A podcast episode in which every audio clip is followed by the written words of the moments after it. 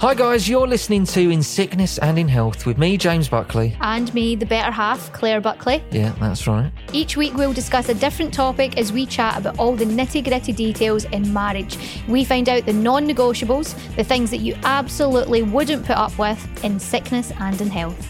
And on some occasions, we'll be joined by guests who help us discuss the highs and lows, but mostly lows, of married life. For example, if I had known that I was marrying someone who left his toenail clippings all around the house, I might not have went through it. Don't leave them all around the house, Well, well, just in some places well, of the we'll house. get into that. With 10 years of married life behind us, I think we've done all right, haven't we? We've done all right. And that's why every Tuesday you'll be able to tune in to this brand new podcast and hear us offer our pearls of wisdom the do's and don'ts, the compromises and the defeats. But more importantly, we'll be cracking open a beer and inviting you into our marriage to hear the latest in our matrimonial bickering.